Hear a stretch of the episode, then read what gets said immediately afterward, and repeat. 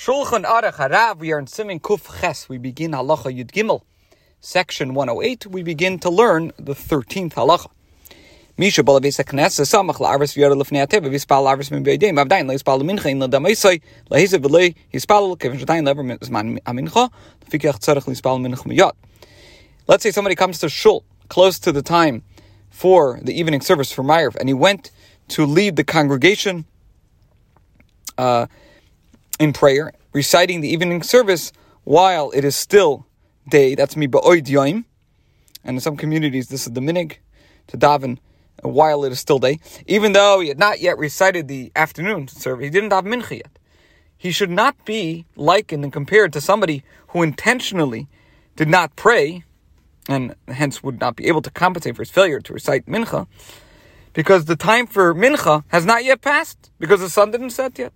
He should therefore recite the afternoon service immediately, mincha right away. Now, this, uh, the Alter Rebbe says, he went to lead the uh, congregation. Uh, here, the Alter Rebbe is quoting the Magen Avram, and in fact, the same laws would apply even if he didn't lead the congregation, really joined the minyan davening at this time. Okay, now, the Alter Rebbe continues, even if one would argue that he can't daven mincha now because he already deemed it night by, by davening Ma'ariv. He just showed that it's night because he davened Ma'ariv. So you might say that how could he daven Mincha? He should nevertheless recite another Shemana At the very least, he'll be considered as having recited the evening Shemana twice. The first for Ma'ariv for the evening service, and the second as Tashlumin as compensation for the afternoon service. Now, if that evening is Rosh Chodesh, so then he should include Yala V'Yavai in the second Shemana as well, because he has already accepted Reish Chodesh. This concludes Allah Yid Gimel Allah Yidalid 14. Ta'av alei spal mincha berev Shabbos, mispal arvish shel Shabbos. L'shem v'shnei l'tashlumin. Let's say a person erred and did not daven mincha on Friday. He didn't uh, daven the afternoon service. He should recite the Shmoneh of Shabbos evening twice. The first as the evening Shmoneh and the second as tashlumin compensation for the afternoon Shemana Esrei.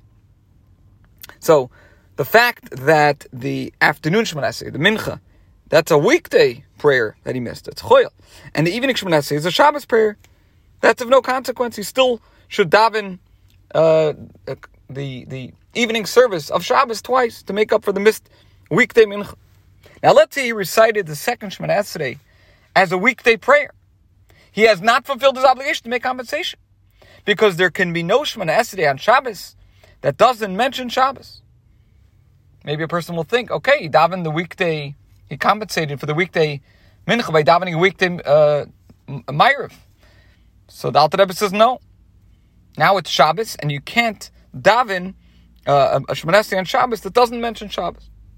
Similarly, if one did not recite mincha, the afternoon service, on the day before Rish Chodesh, so then in the evening, he should recite the Shemana Esrei of Rish Chodesh twice, and and he should add Yalav Yavi, which is not recited in an ordinary Shemana Esrei. Now, let's say, however, he included Yalav Yavi in the first Shemana Esrei, and did not do so in the second Shemana Esrei, or he omitted it in both of them, so then he doesn't have to repeat Shemana Esrei. And the reason is that it is not necessary to repeat Shemana in order to mention Rosh Chodesh in the evening Shemana.